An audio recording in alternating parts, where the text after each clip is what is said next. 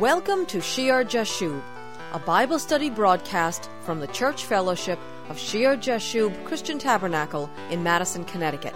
Hi, this is Patty Scalzo, and I'd like to invite you to join us for the current series on Heavenly Authority. Last time, my husband, Pastor Greg Scalzo, began a sermon introducing the book of 1 Samuel, which will play an integral part of our Heavenly Authority study. Pastor began by examining the genealogy of Samuel's father, Elkanah, who is called an Ephraimite because of where he lives, but actually is a Levite by lineage.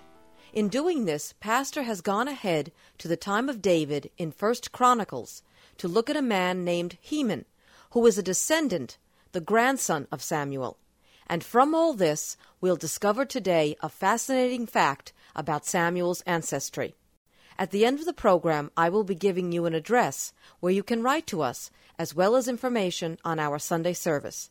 But now, let's rejoin our Bible teacher, Pastor Greg. Well,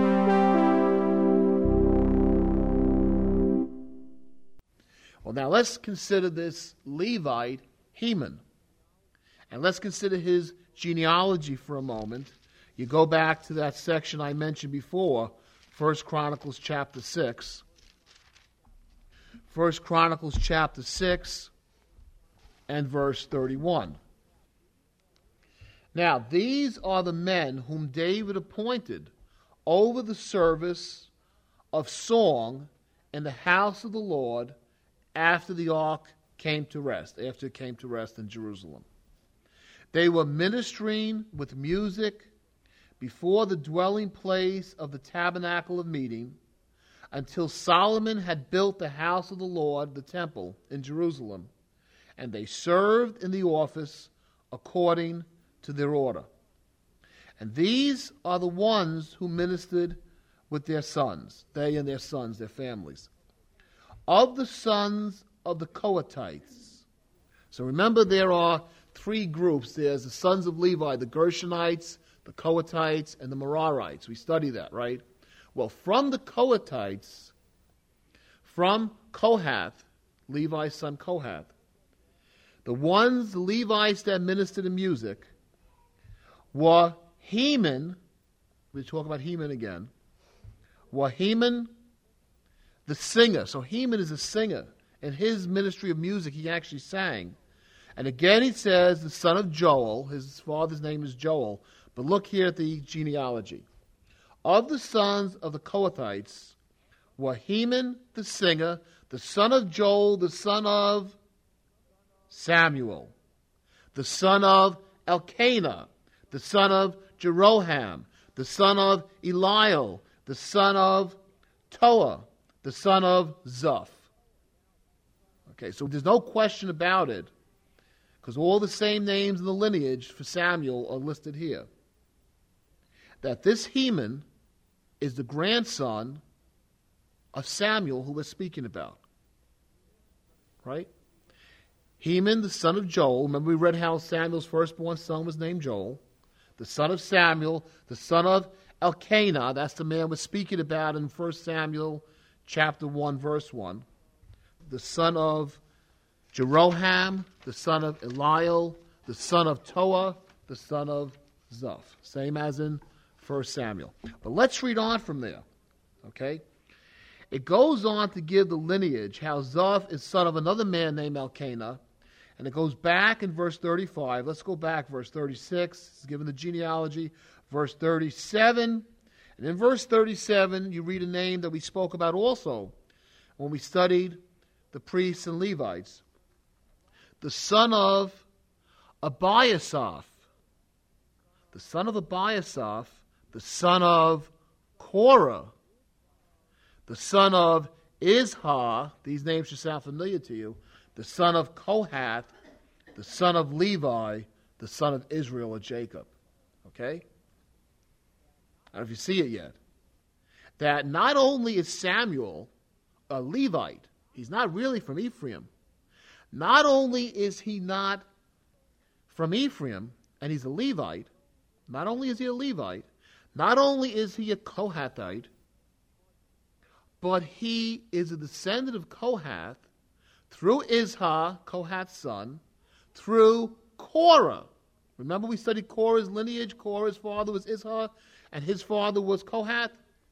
And how Korah was the cousin of Moses. This is Korah that led the rebellion. This is Korah who the earth opened up and swallowed in the rebellion with the Reubenites, right? Against Moses and Aaron, against specifically what? Aaron's priesthood, because they could only be Levites, they couldn't be priests. He says, you and Aaron take too much upon yourselves. He was against the spiritual authority of Moses. He was against the organizational authority of Aaron. This is the same Korah. And remember how we said back when we studied how one of his descendants through Abiasaph knew enough that when Moses said, "Depart now from the tents of these wicked men," in Numbers chapter 16, verse 26, either Abiasaph or maybe Abiasaph's son, because remember, Korah is quite old, so it could have been a grandson or someone in this lineage that's around at that point, got away and survived. Samuel is a Levite. Now, he's not a descendant of Aaron, so he's not a priest according to the fleshly lineage, right? But he's a Levite. The Levites had service. And he's a Levite through Korah, Moses' cousin who led the rebellion we studied about with Dathan and Abiram and On, and who the ground swallowed up when it split apart, he and his household. We said how there was this musical lineage that came from Korah, right, when we studied it. We said how 11 of the Psalms, Psalm 42, Psalm 44 to 49, 84 to 85, 87 to 88, say the Psalms of the sons of Korah. And here in 1 Chronicles chapter 6, we have the connection. Because those Levitical singers that are the sons of Korah come from Heman, the singer, the son of Joel, the son of Samuel, the son of Elkanah, the descendant of Korah, the descendant of Kohath, the son of Levi. And we first studied it, we said that these anointed singers that came from the lineage of Korah showed how God can use all of us no matter what our backgrounds are. How God was merciful to the memory of Jacob and Levi. How God was merciful to Korah's wise descendant or descendants who knew enough to stand away when Moses said to stand away from the tents of these wicked men. So we made the point back then that we had this musical line of the Levites coming from Korah. And now that point becomes extra emphasized when you consider that one of the most important leaders in the scriptures, Samuel, one whom God sees on par with Moses, comes down as a descendant of Korah, the grace and the mercy of God. And later, when we speak, and why is this all important? Because later we're going to speak about the priesthood of Samuel. Now, he's not of the lineage of Aaron, yet the Bible will tell us he's a priest. So, though he's not a descendant of Aaron, it's important to see this lineage because what Korah could not have, and it was not proper for Korah to have, Samuel, his descendant, rightfully obtains. He's allowed to be a priest. And it's something very subtle in the scriptures, but very important. In 1 Chronicles chapter 16, in verse 37, after David's psalm of thanksgiving, it says in verse 37, "So he left Asaph and his brothers there before the ark of the covenant of the Lord to minister before the ark regularly as every day's work required." Then you go down to verse 41, "And with them Heman and Jeduthun, and the rest who were chosen, who were designated by name, to give thanks to the Lord." Why?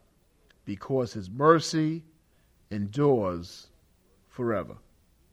"And with them Heman and Jeduthun, to sound aloud with trumpets and cymbals, and the musical instruments of God. So he played musical instruments, Heman. He sang to God.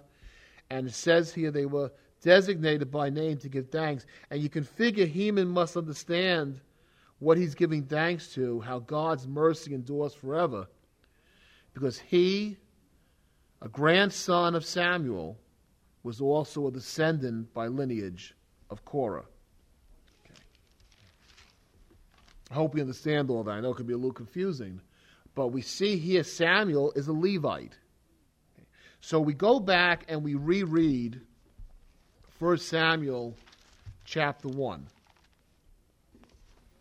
Now there was a certain man of Ramoth-Daim Zophim, of the mountains of Ephraim, and his name was Elkanah, the son of Jeroham, the son of Eliel, the son of Toa, the son of Zuph, an Ephraimite. Why is it then say he's an Ephraimite? It's clear from what we just studied that by lineage, by genealogy, he's a Levite, but not of the line of Aaron. But geographically, they're living in Ephraim. So he's an Ephraimite by territory.